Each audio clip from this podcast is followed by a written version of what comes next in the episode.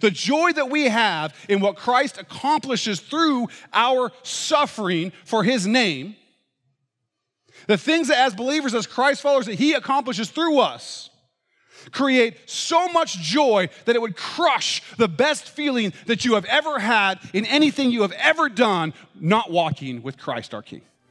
Period.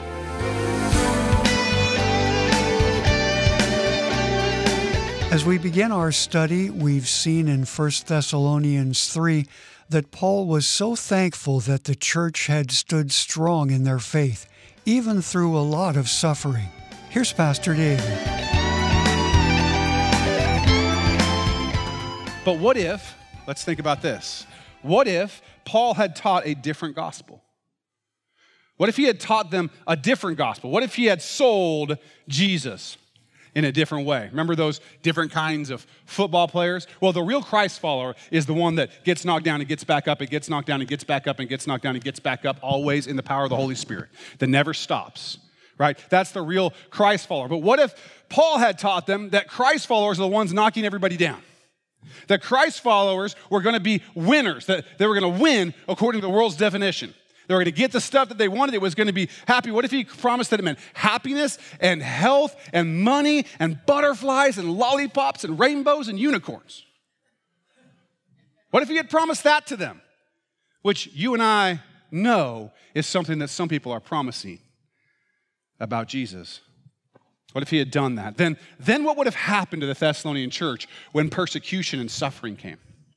When they realize that they don't all get to be healed of every disease that comes.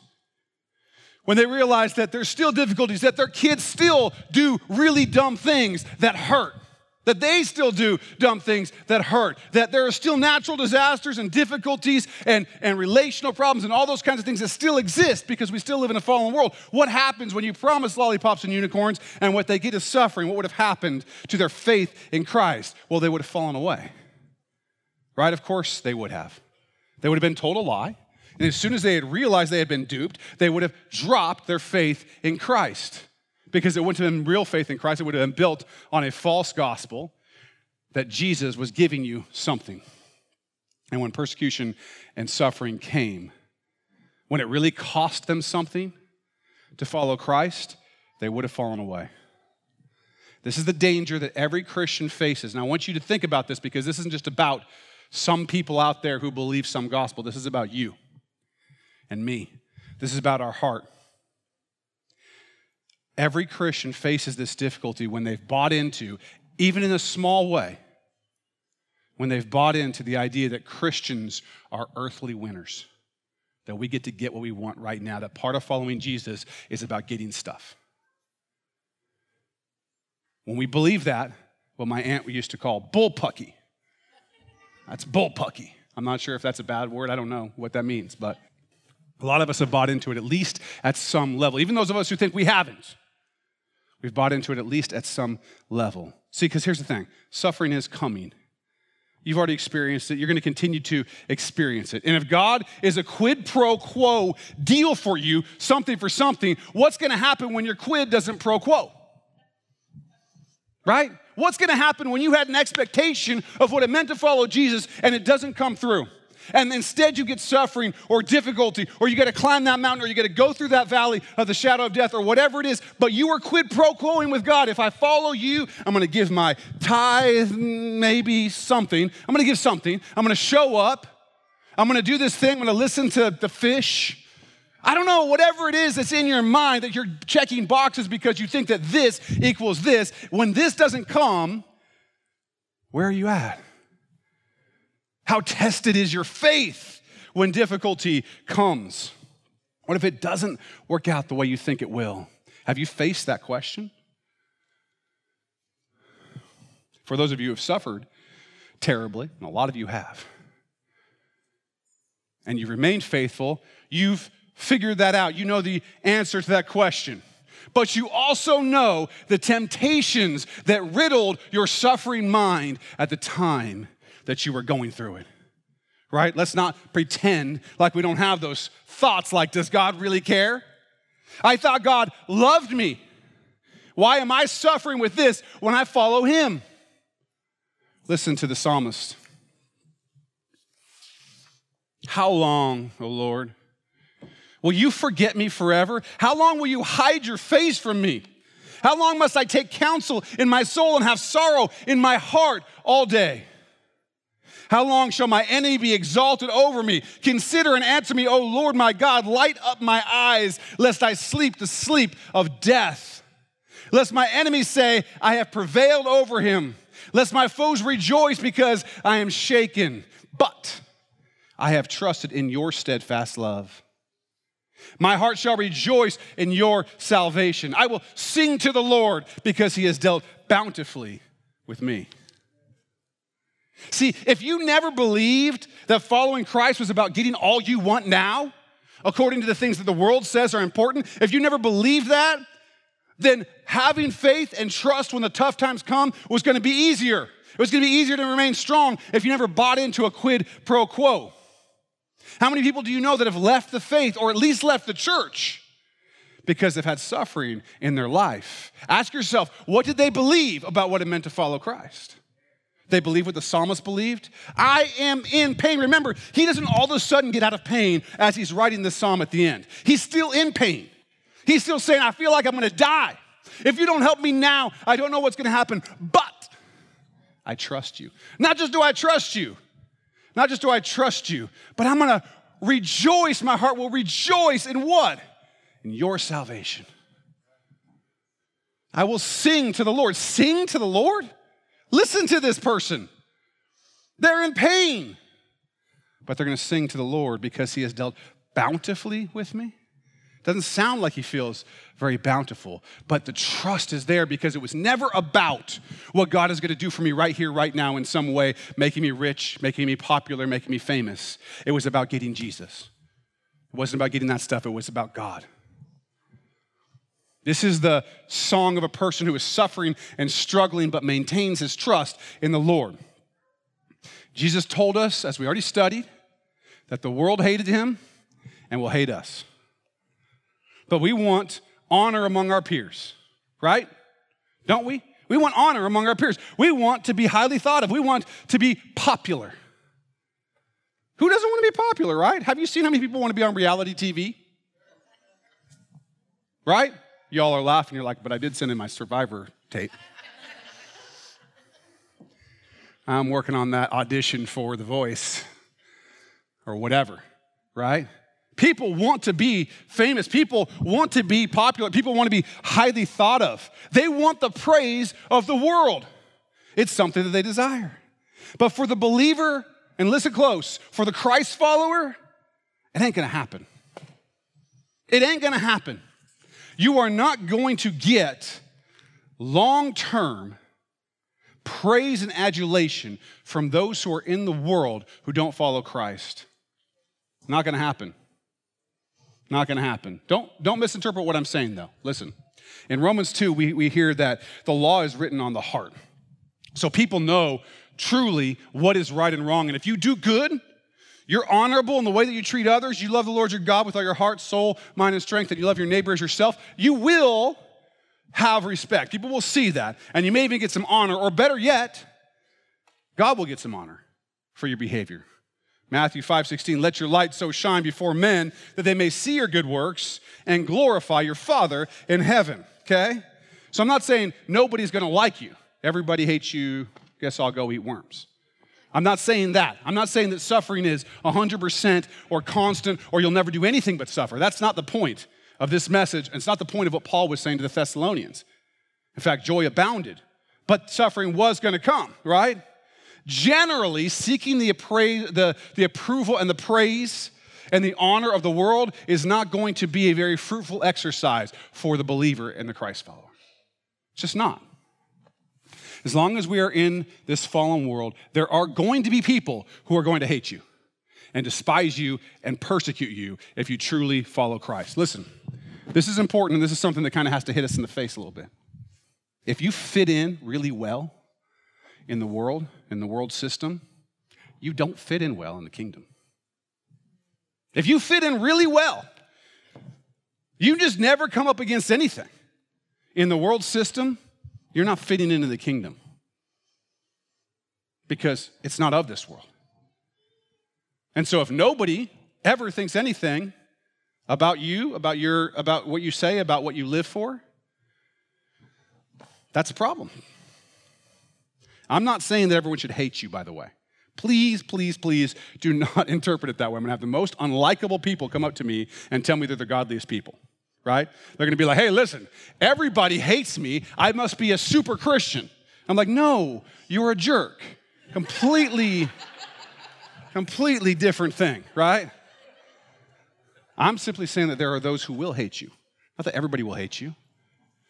And those that hate you won't hate you because of you, they'll hate you because you're a follower of Jesus Christ and they hate him. They hate him because they know what their life is leading to.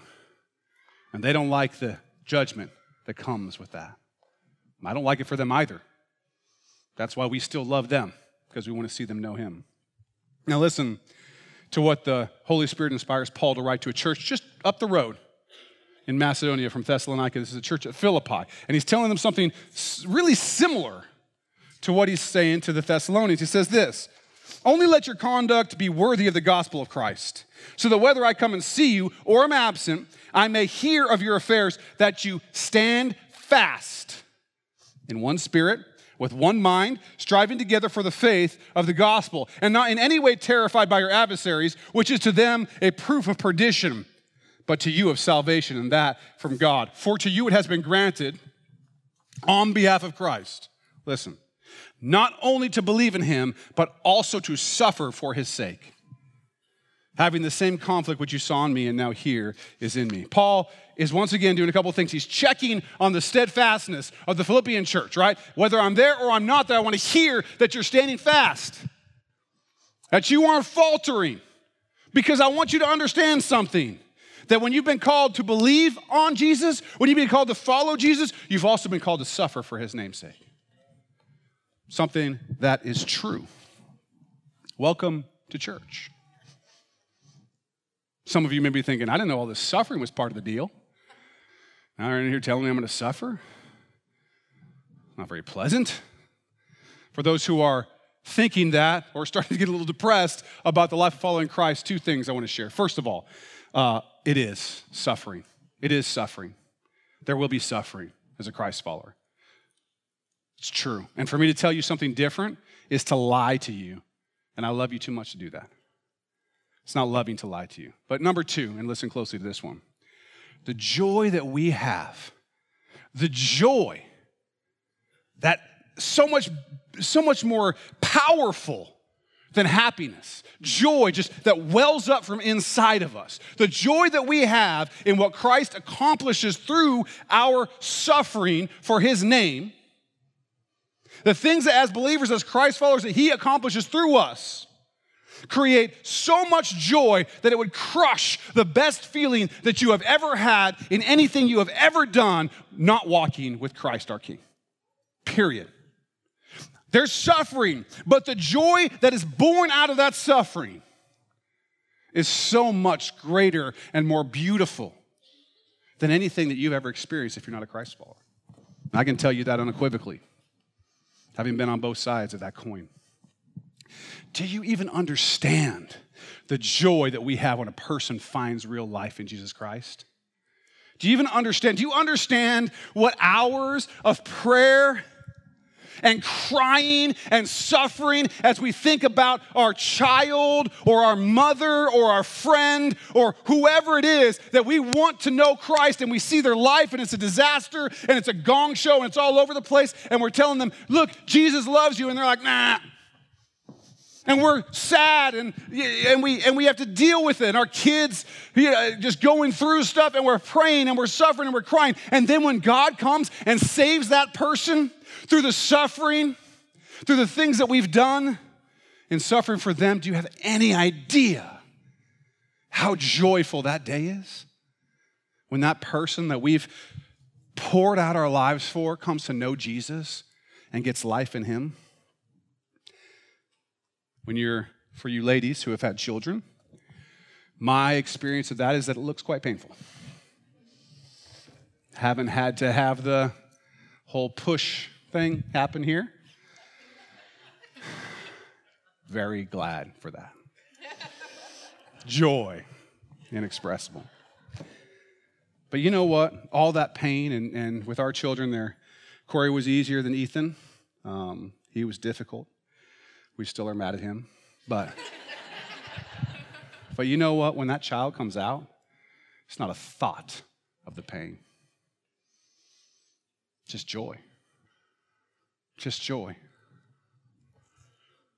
Our suffering for the things that God brings through our suffering, the feeling that you have when God does things and you can look back on your suffering and see that it wasn't in vain.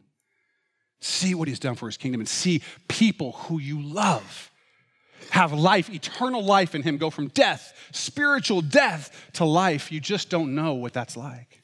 It's like heaven. That's what it's like. Because that's what heaven will be like life, life, joy, joy. Our suffering is just for a moment. How long do we live, right? Average of like 80 years or something. Some of you have beat that by a ways already. But we can expect about 80, something like that. What is that compared to eternity? I'm not a math major.